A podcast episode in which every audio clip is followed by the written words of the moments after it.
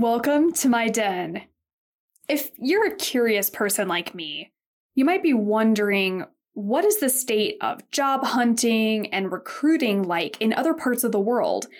I'm here in South America right now, but of course, my hometown is in North Carolina. And what I see all around me is just this struggle for talent with companies going out of business by the day, it feels like. Even large companies, not just small ones. And of course, with the massive layoffs happening in tech, it makes me wonder what's happening in England or Spain or today's topic, Ireland. My guest today is John Murphy. He is an executive coach and the best-selling author of 10 Key Traits of Top Business Leaders. John's here to give us a global perspective on the job market. He's currently living in Dublin and has also lived in France and is an extensive traveler. Our conversation today is short and sweet, to the point, and we simply banter back and forth about what the state of recruiting, leadership, and the function of HR is like around the world. I hope you'll enjoy his unique perspective.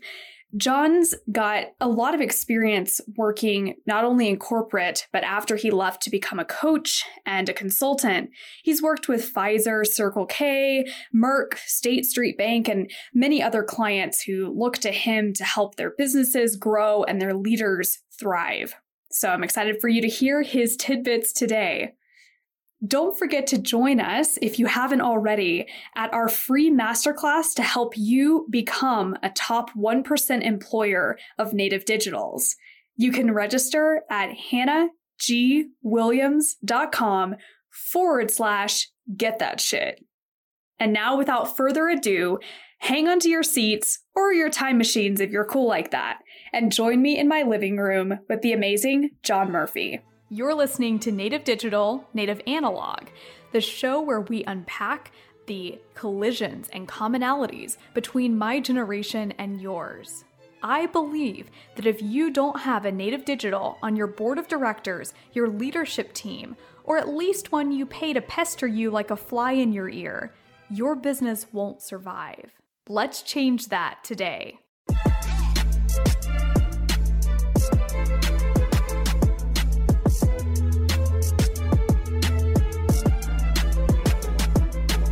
All right, John, so I have a question to start us out with here, because you're in a completely different side of the world than I am. So I just have to ask, what's the state of recruiting in Ireland?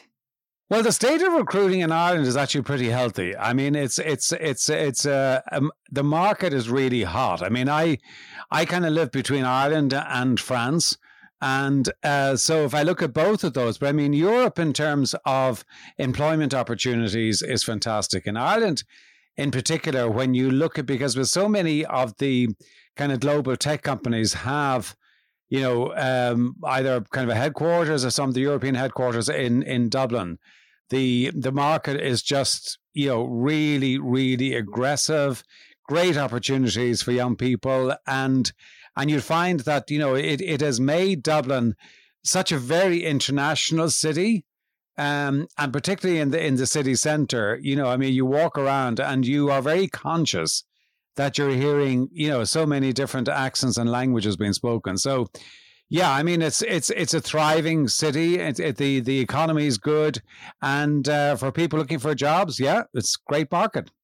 That's good to hear, because here in the U.S., oh my gosh, as you know from working with clients in the U.S., it is just so topsy-turvy, you know, just the ups and downs. And with, I believe, if I get this number correct, there were 22,000 workers just in tech that were laid off in the last couple of months. It has just been absolutely insane. So are you all experiencing the same sort of employment market where there's, you know, really the power is in the employee's hand and people are just, companies are just struggling to find people? Well, I think that the power is very much in the employee and in the person that's actually looking for a job, because what you're finding is that there's a big pressure on salaries, and, you know, companies that are out there recruiting aggressively are offering probably what you would say above market rates to people to attract them in. And of course, for organizations in that environment, the challenge is how do you retain them? So so many organizations are really, really searching to ensure that they would retain the talent they have recruited. I think also, and that's kind of at the younger age, but also what's happening at the more senior level is that people that would, perhaps not have been, particularly if they're working for large organizations, that will be very, traditionally it'd be kind of hard to tempt them out of those organizations.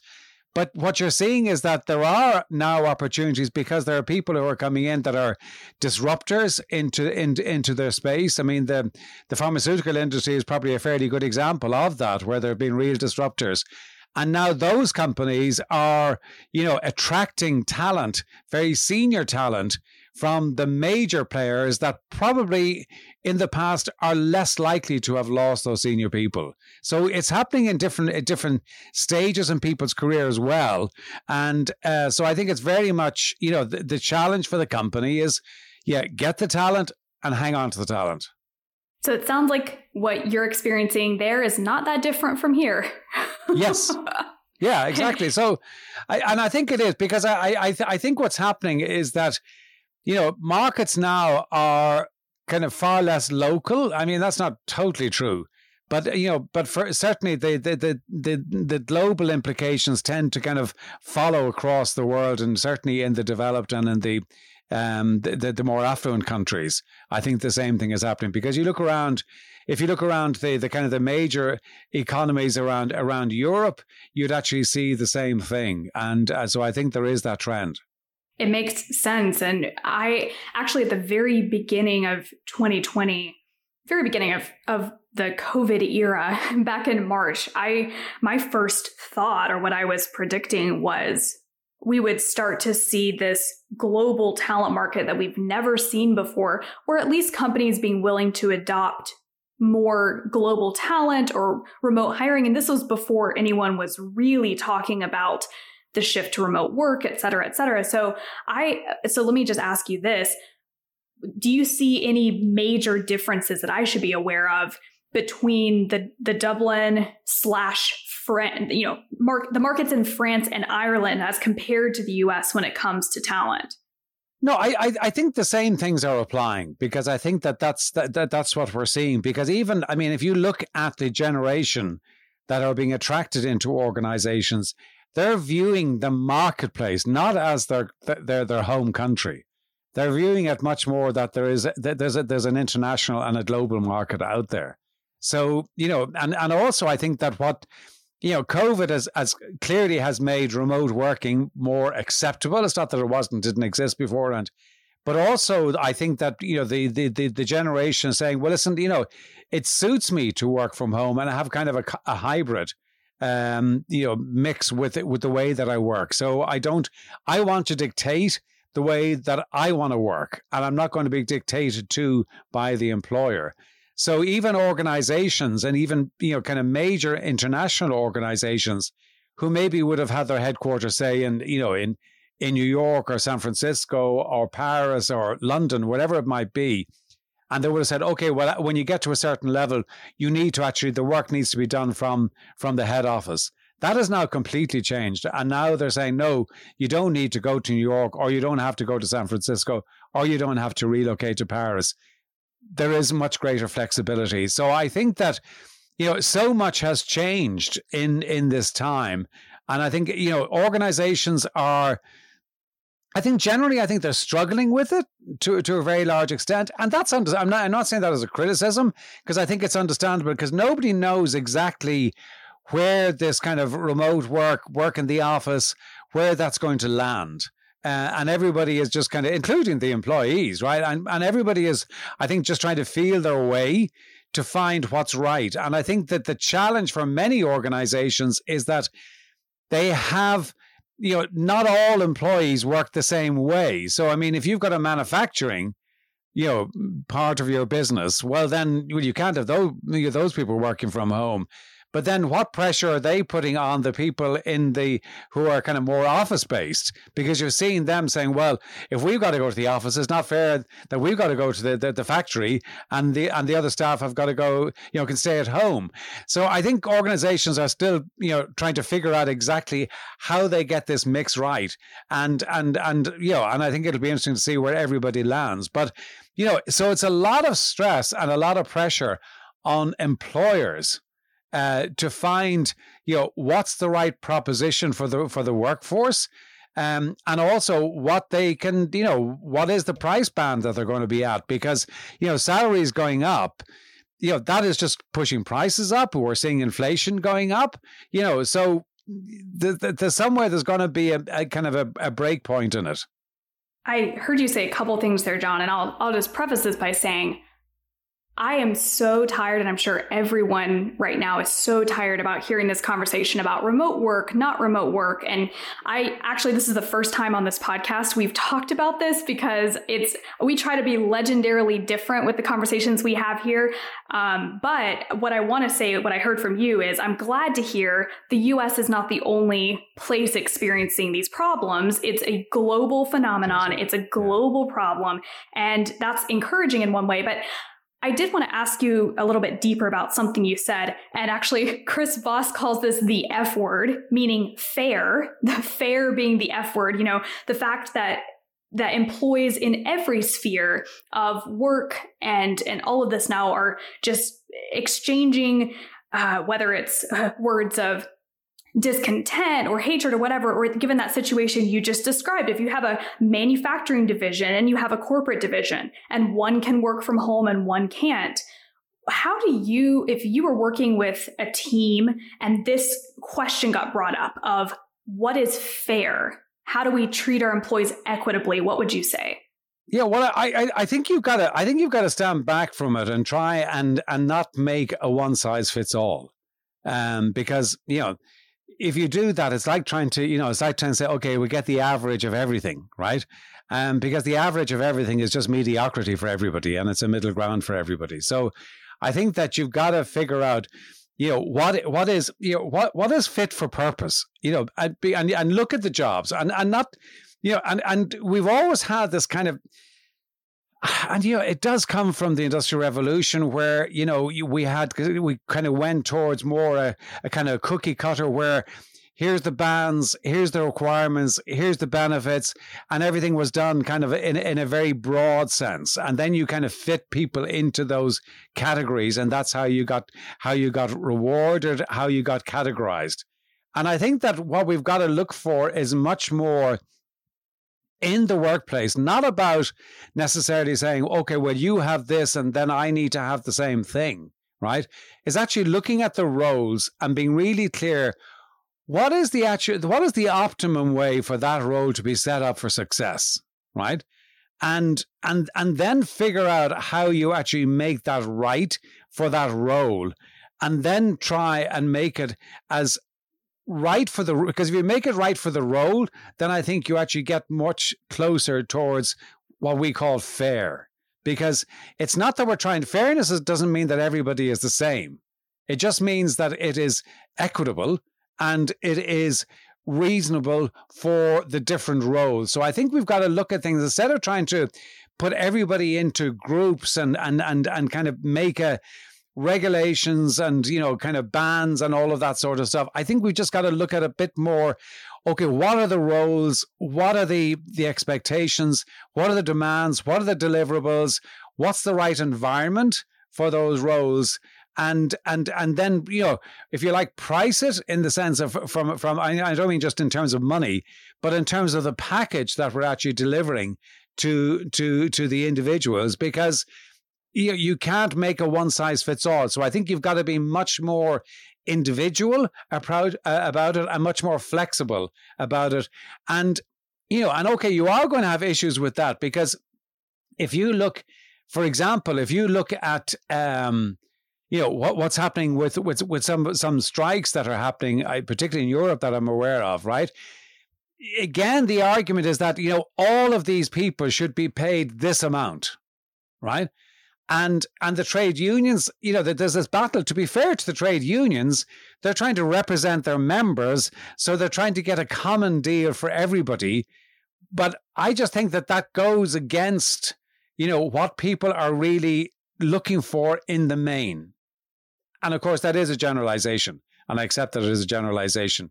But I think that, you know, when you get kind of industrial unrest, and you get unions negotiating, you just get that one-size-fits-all answer. And I think that just goes very much against the grain, particularly of the generation that's coming into the workforce, because they don't want to be grouped together as kind of, you know, just one, this, here's a group here and you're all the same. And I think that we just got to get it much more individual, which I appreciate and I accept is a challenge. But I think that that's where we've got to work towards, because if we don't, we're going to distance the very people that we're looking to attract into organizations, to stay in organizations, because we're actually, you know, almost operating to a median that is not actually the most attractive for people, particularly who are looking to be real high performers. So that was a very long-winded answer to your question. No, I appreciate all of that, because you bring up some really interesting points. And I'm curious if you have an example of a company doing this well, because what I hear you saying, John, is equity doesn't mean that you treat everyone the same. Equity means that you treat everyone individually for the roles that they are in, for the experience, the skills, the talent that they bring to the table. And I couldn't agree more with you about unions. And of course, we experience the same problem here in the US, where there's almost these competing ideologies between, do we unionize and give everyone the same rights or the same pay? Does that then end up encroaching on our ability as employers to give high performers great wages or better wages because of their performance? So we're always going to be in that battle 100%. But I think it's interesting that these conversations are happening globally. It doesn't matter, you know, what currency you have, where you are in the world, it's the same exact problem. So anyway, do you know of any examples of a company that's doing this, has been able to strike a great balance of equity and personalization within this topic around fairness? Yeah, I mean, I think, listen, the challenge is, Hannah, for very large global organizations, this is a bloody nightmare, right? I mean, it is absolutely, and I don't think any global organization that I've come across will say that they have this cracked, because for them to try and tackle it, is just, you know, an extraordinary challenge. I have worked with kind of more kind of startup companies that have kind of brought that culture into it, where, you know, we it is depending on the job you're doing, the work you're doing, the contribution you're making, and the value that you're bringing to the organization. So I've seen it in startups. I think that the larger organizations, because of the very nature of the structure, I think they do struggle with it. And I see some organizations trying to actually make that better. And I've seen signs in organizations where, you know, for example, where, you know, remuneration is being one of the things that is being included in remuneration is how you develop the talent, you know, the talent in your team will be reflected in how you actually get paid. And I think that's very much a step in the right direction, because otherwise it's always been linked to a kind of a revenue or growth or a profit or something like that. And there's nothing wrong with profit. I'm not decrying profit, because if you're not profitable, you don't have a business. But I think that in terms of changing the culture in an organization, we need to change what people get rewarded for. And I think that I've seen the step in the right direction in terms of a number of large organizations who really are beginning to reward behavior and taking responsibility for growing talent in the organization. And I think that's very much a step in the right direction. The other thing that I say... I want to pause you here for just a second, John, because I want to clarify here. So what you're basically saying is you've seen some organizations that are rewarding the ability to develop their talent or the effort put into developing their talent equally with their revenue growth goals? Or are you saying they're rewarded instead of the traditional metrics? Well, I think what they're trying to do is actually break their remuneration, and they're making it, you know, there are different elements to the remuneration, right? Okay. So some of the remuneration might be linked to growth or profit or whatever, some sort of revenue figure of one sort or another, or number. But then other parts of it, instead of all of it being kind of linked exactly to that, they're actually looking at how can we actually break down the remuneration and reward behavior and reward, you know, kind of growth in people, because in this war for talent, you know, we just got to recognize that that's the battle that we're in, and we've got to make sure that we're putting the pressure. And rightfully so, on managers at all levels in the organization, that they really need to focus on developing the talent that has come into the organization, because that's building the future leaders. And I applaud the organizations who are going down that route. And I think that is very much a step in the right direction. I think the other thing that I say is that I've never seen kind of a remuneration scheme that is perfect. I don't think there is one, and I don't think that you'll ever kind of get one that's perfect. But I think what it is, you try to reward not only achievement in terms of the business growth, but also growth in the individual and growth of the people that are reporting to you as a leader. That's helpful. And I actually had Mike Kelly on the show a couple of weeks ago, and he was the VP of Talent and Organizational Development at Macy's a few years back. And he basically, one of the conversations that we had, not on the show, but offline, was about a team that he put together in HR. And this, to me, and I'd be curious to get your reactions on this, but he developed a team where traditionally within the organization, human resources is typically seen as, you know, the kind of administrative thing you have to have, but it doesn't do that much innovative thinking. You know, we all have that sort of mindset about HR, right? So what he did is he transformed the HR department into this innovative section of Macy's that partnered with various business divisions to help them get their training programs up to speed when they were lacking, or even proactively thinking ahead in terms of how do we empower them with resources, whether it's the stores, the corporate side, the sales team, the B2B side, whatever it is. He was able to partner with them. And eventually what the different divisions started saying is, you know, why are you doing this? Like, why are you not sitting back and just doing what every other HR team does, which is, you know, process paperwork and put out job descriptions and all of that? Well, we were having this conversation, and it really sparked to mind this idea that we're talking about right now, which is what they were able to do at Macy's was start linking the compensation of that team, of this HR team, to their ability to train and upskill other divisions of the company, rather than just be an administrative cost that's just this, you know, separated bucket.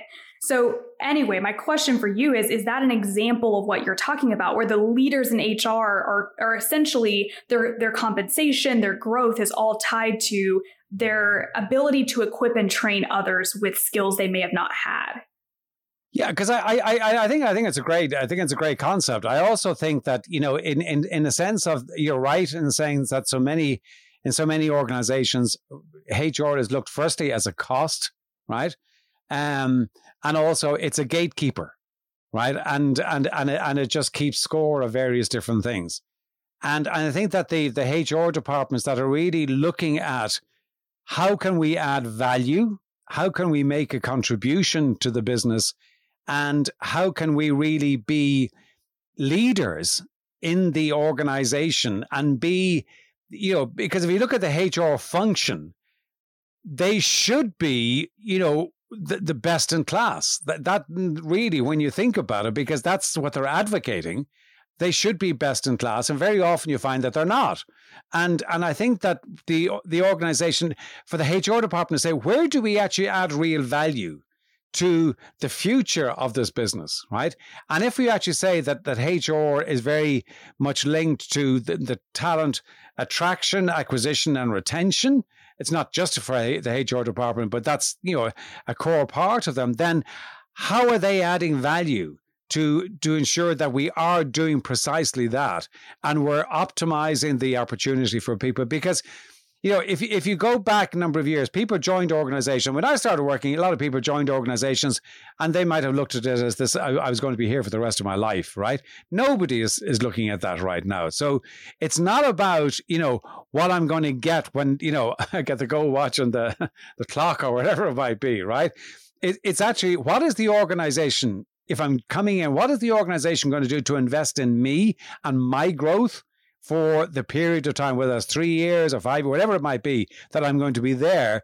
And then what am I contributing? And I think that, you know, functions within organizations, and not just HR, but I think functions in organizations that, you know, are big cost centers, and HR functions, finance functions, IT functions, you know, all of these are big costs in organizations. They've really got to shift their mindset to be, where are we adding value? And I think that if you go back, if you go back to what I was talking about when you talk about leadership, right? I think one of the most challenging questions to ask yourself, and you know, and having been, you know, in the corporate world and in a senior role in the corporate world, I think to ask yourself the question as a leader, because you know the name of manager can come with your title, right? But leader doesn't come with your title, right? And I think the question to ask yourself is that, you know, what is it about me that makes me a leader worth following, right? And I think that's a really challenging question for anybody in a leadership position to ask. But I think it's the same question about whether it's the HR function, the finance function, or the IT function. You know, what is it that we are doing that we're adding real value and that the organization is so much better off, not just about the process and the structure and all of that, but we're actually adding real value to the people in the organization and the growth of the organization. And I think that's a very different mindset as opposed to, you know, I process stuff or I build infrastructure or I, you know, map out process and that's what I do. Fine if you do that, but where is it adding value? And if you can't answer that, then why are you doing it? Thank you for that. I agree. That's such an important question. And it is a good segue into where I want to head us next, which is, I know you work with a lot of different teams in many different sized organizations. And like you said, some are in the US, some are in Ireland. I'm assuming you work in other countries as well. Yes. Yeah. Okay. Yeah. So global teams across the world. So I had this thought pop to mind the other day, which is, you know, how many leadership books are out there, John, how many books about teams, how many people may or may not be experts in those topics and yet are writing books or having podcasts or blogs or whatever it is on this subject. And something I've noticed is it seems like everyone who wants to be a leadership consultant can be, and not many people are asking questions like, what qualifies you for that? Who can, you know, who on your team would have vouched for you and said, oh my gosh, you know, Sally was the best leader I ever had, and here's why. So my question to you, John, is what is an unpopular opinion about leadership or management or building teams that you have that maybe other, you know, consultants or practitioners would not share with you?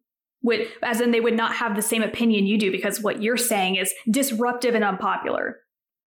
Well, I think that, you know, one of the things that you've got to do, I mean, one of the reasons that, you know, in terms of from my own experience, one of the reasons that I've been able to work with teams, because at the end of the day, Hannah, you know, it's all very well going into a room with a team, but the question in everybody's mind is, well, why should I listen to him or her, right? In whoever it is. And I think the fact that, you know, I've been there and I've done that, I've been a CEO of an organization, I think that does help in terms of establishing the initial credibility. But that's just the starting point, right? To me, it's about creating the environment to have the conversations that we need to have, right? I think we can make running teams and running businesses very complex if we want, right? At the end of the day, it is about people, right? If you're looking at a project, if you're looking at a business, if you're looking at, either of those two, you say, okay, well, we drive the business. Yes, you drive the business, but actually the most important thing is to have a team that is driving the business. So it's the team that's important. In the same way we talk about in a project, right? The project will kind of win or lose based on the quality of the team and how the team works together to actually deliver on it. So it always comes down to looking at the team that you're asking to deliver and really challenging that team to drive itself to be a really high-performing team. And one of the things that I would say to anybody is that we all say we want to belong to a high-performing team, right? And if in your career you have actually worked in a high-performing team, I think you're very fortunate, because there aren't that many really high-performing teams around the place. There are a number, and I've been fortunate to work with some of them. But when you look at what defines a high-performing team, it's not a kind of a kumbaya and, we all love each other and, we're tree hugging and, we all go out and we've got fun and jokes the whole time. I'm not saying you don't have any of that, right? But the couple of hallmarks of a really high performing team is, one, they hold each other accountable to a very high standard of delivery, right? If you make a commitment, you better deliver on it, right? It's not a place for the faint-hearted. The second thing that it is that it handles conflict really well. It's able to have it. It's able to deal with the issues, and it's not personal. But you've got to be robust enough that you are going to be challenged. So it's not a happy, clappy place, right? It's a challenging place. Now, it's wonderful to work in it, but it is not for the faint-hearted. And I think that one of the reasons that when I work with clients, that I really hold people accountable to what they say that they're going to do, and I hold them accountable to doing it.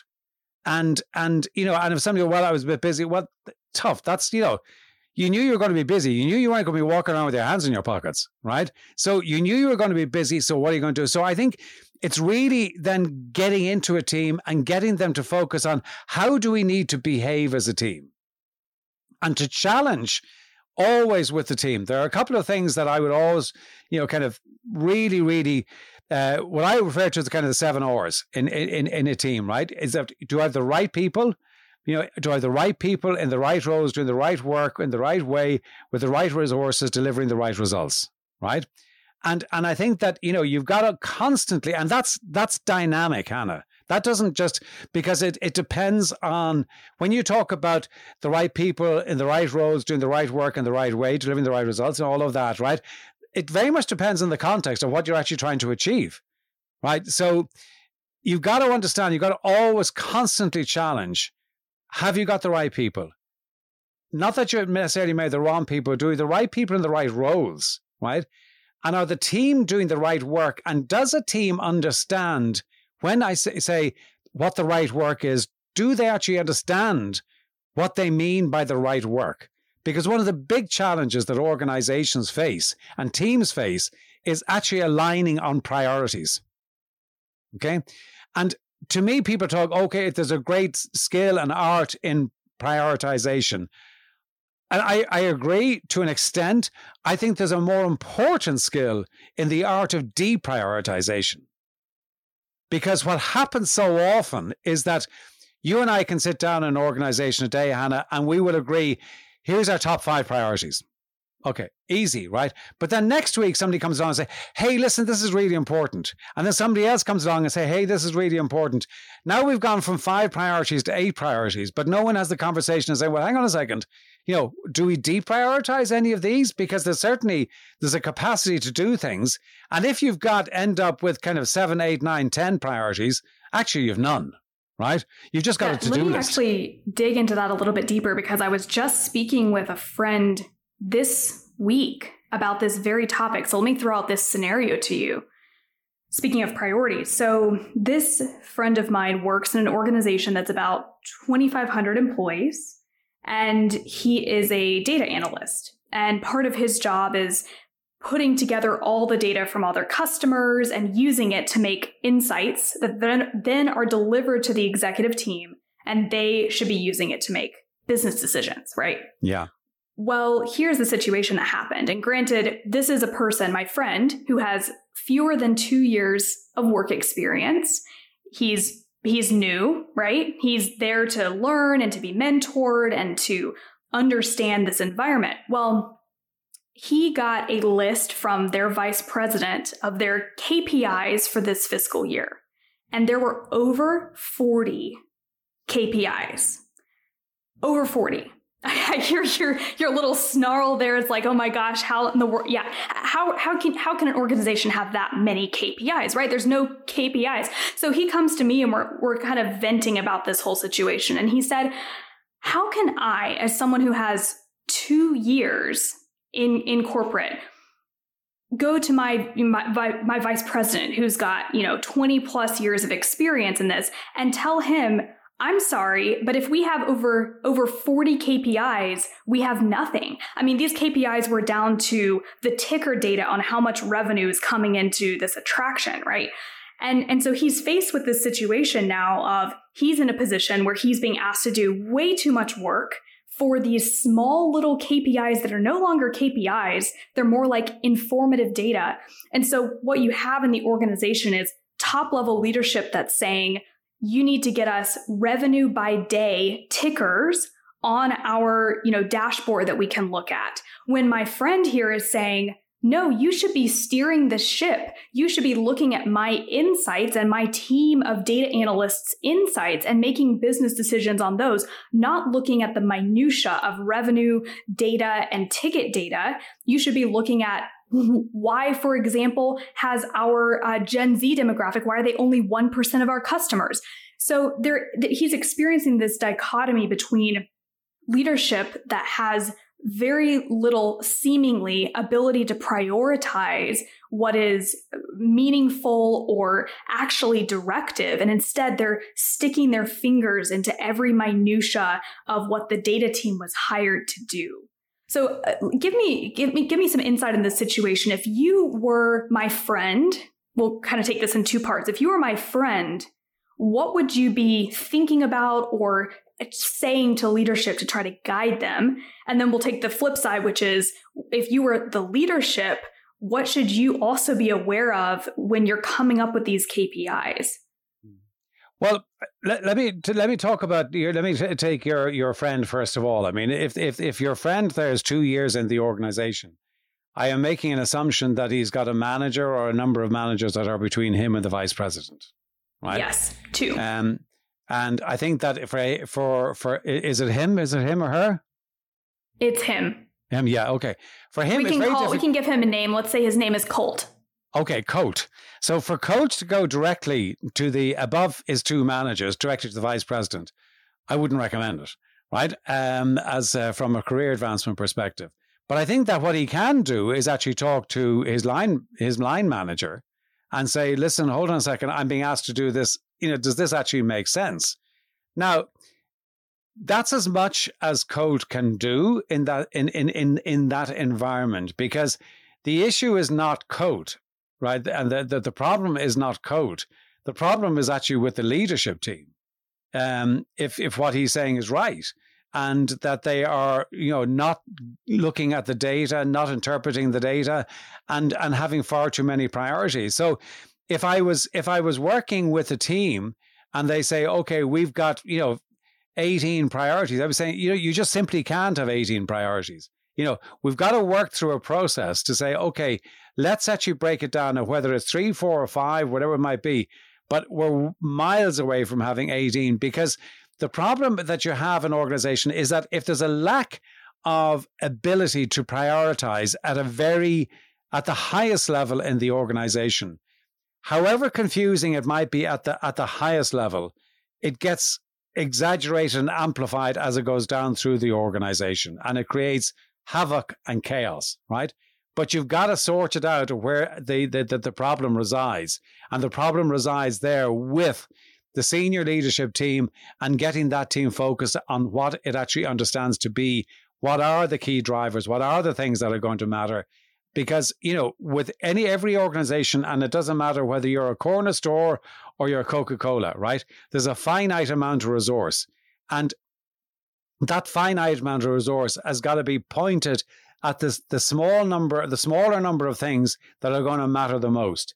If you get those right, then fine, you're on track to achieve. And I always kind of go back to the Warren Buffett principle. I always think if it's good enough for Warren Buffett, it's probably good enough for me too. And he would say that, you know, in any business, you know, irrespective of size, there are probably 5 or 6 things that you need to have on your dashboard, right? If they are, assuming they are the right 5 or 6, and that is a question, right? Assuming they are the right 5 or 6, but if you keep those going forward in the right way, the chances are you'll have a successful business, right? There will always be some things that are not right. There will always be things that are not perfect.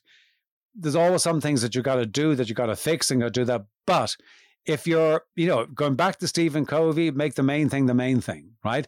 And that plays into that about really being tenacious about, you know, the prioritization and ensuring that you just really drill into that and you don't compromise on it. I worked with a team some time ago, Hannah, where we were talking about the prioritization and we were kind of trying to get it down to 3 or 4.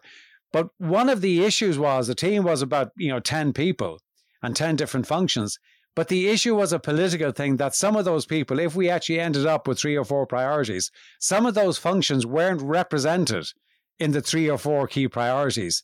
And that was just kind of, "Wash, we can't do that," right? Because how is Johnny going to feel if his function isn't represented in the top 3 or 4 priorities? But the fact of the matter is that, you know, if you start doing it to make sure that everybody is, you know, everyone's in the boat, right? Then you just don't have anything. You end up these far too many priorities that actually everybody knows is not real, right? So consequently, we don't focus on it. Whereas if we do it right, then we bring focus to the organization. And bringing focus to the organization is going back to what I was saying about my 7 hours.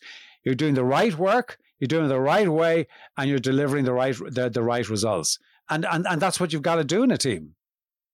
So what I'm hearing you say, John, is in this particular example, it is harder as a leader to make the decision, the hard political decision, to reduce those priorities to the top 3, 4, or 5, instead of ending up with, it sounds like the company you gave as an example is very similar to the one I gave with my friend, where there's so many leaders around a table, they're feeling like their priorities are not getting added to the main strategic plan. And it's creating the list of the 40 KPIs. Yeah. So I guess my just final question on this particular topic is, if you were working with that team, the leadership team who has the 40 KPIs, what would be your North Star advice like that? What would you say to them to help them realize that 40 KPIs is creating no KPIs because the rest of their teams are confused? Well, I think that it's going to be very easy to show the confusion, because you actually, you know, if they do any sort of poll within their team where they've got that number, they're going to get very quick feedback that they're going to get it. But I think where I'd start was that you know, instead of actually saying, okay, well, it's wrong and you got to cut it back, I think it's actually coming back and saying, okay, let's have a conversation about what's our vision. What's the vision of the organization? And to get real clarity on what the vision is, right? And the vision and the mission and go through that exercise and then say, okay, so then what's the strategy to deliver on the vision? And then to really work through then say, okay, what are the real drivers of that strategy? Right. And that helps you to get to the priorities, because if you have identified what are the key drivers, then it's much more simple and more straightforward to actually identify what your priorities. So you've really kind of got to do it top down and really, really make sure that people are connected back to what is the vision, what does the mission of the organization, What is the strategy, and what are the things that we're going to measure that the success of that strategy by? And you're not going to be measuring it by 40 different things, right? You've actually got to come down and say, okay, to go back to Warren Buffett, what are the 5 or 6 things that we need to have in our dashboard? And then that's how you actually define the priorities. And so you do it from top down rather than trying to do it bottom up. Because if you do it from bottom up, you're going to actually end up somewhat with just a collection of different stuff that's representing every function, and then you're trying to cut out. And it's actually much better to do it from top down, but really drive the organization to understand that, you know, it is about making sure that we're focused. And, you know, you go back to the Steve Jobs quote, you know, focus is about saying no. It's not about saying yes. Focus is about saying no. So what are the things that we're actually going to, you know, really drive forward, that we know that if we drive those, we have a very good chance of having a successful business, and we put the energy and the drive and the focus of the leadership team. But you've got to get the leadership team to actually function as a leadership team, as opposed to a group of individuals who represent different functions within the organization. So they've got to wear, and this is a challenge for many, many leadership teams, Hannah, is that when they're sitting at the leadership team table, they're not just sitting there wearing their functional hat. Sometimes they do sit there with their functional hat, and that's appropriate. But they also have to be able to put on the hat of being a member of this leadership team that is driving the business. And I make decisions based on that first and foremost. And after that, it's my function, not the other way around. I appreciate that. And you're right. It's such a simple concept, and everyone who has ever written a leadership book will say that, right? Start with vision, start with mission, prioritize from there. And yet I watch so many teams that I've either worked on or have friends who are working with, you know, with that team across industries really struggle with that, really struggle to prioritize.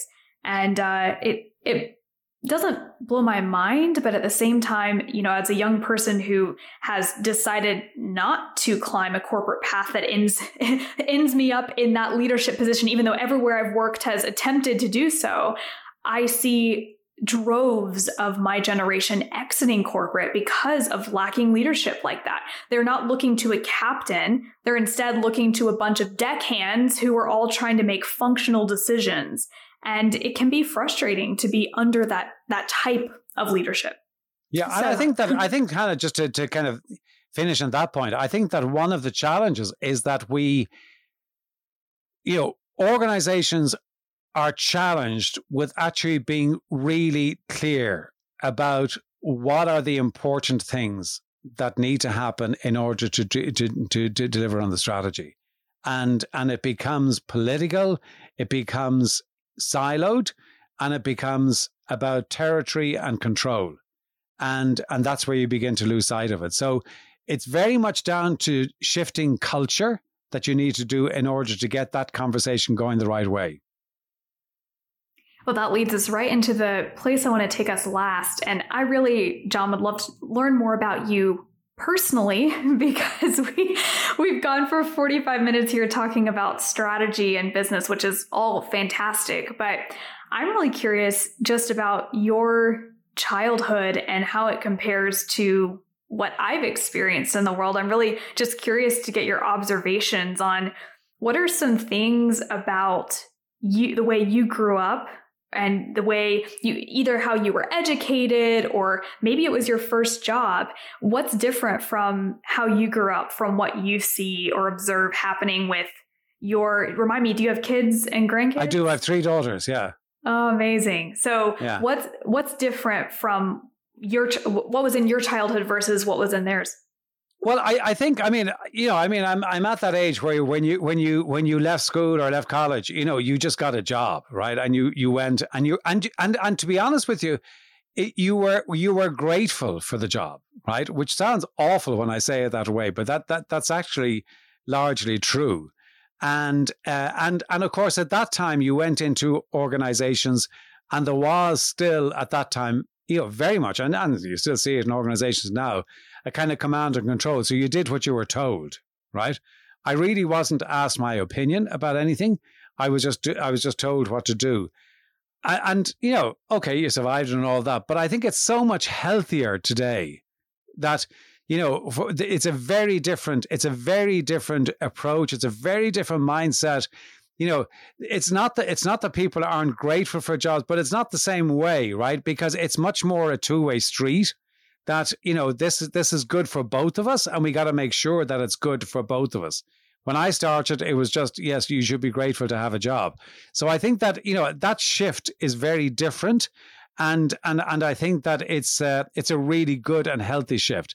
I think the challenge that it's creating is that it's ended up with a lot of, you know, people joining organizations who are being managed by people who came from a very different place and don't quite understand that and are challenged by that thinking.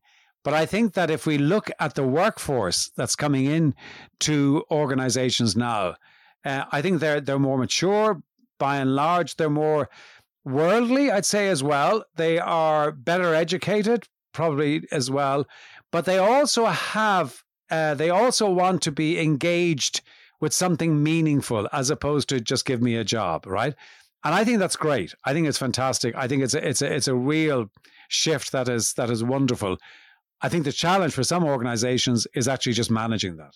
And but I do think that the difference is chalk and cheese, and I welcome it. I think it's a much better environment. I think it's a much better contract between the employee and employer today. It's a much more level and healthy relationship, because there are responsibilities on both sides to deliver different things, but to deliver. And I think that's really good. I think the organizations who are acknowledging that, and many are, I think the organizations that are acknowledging that are thriving, and the organizations who are not are struggling.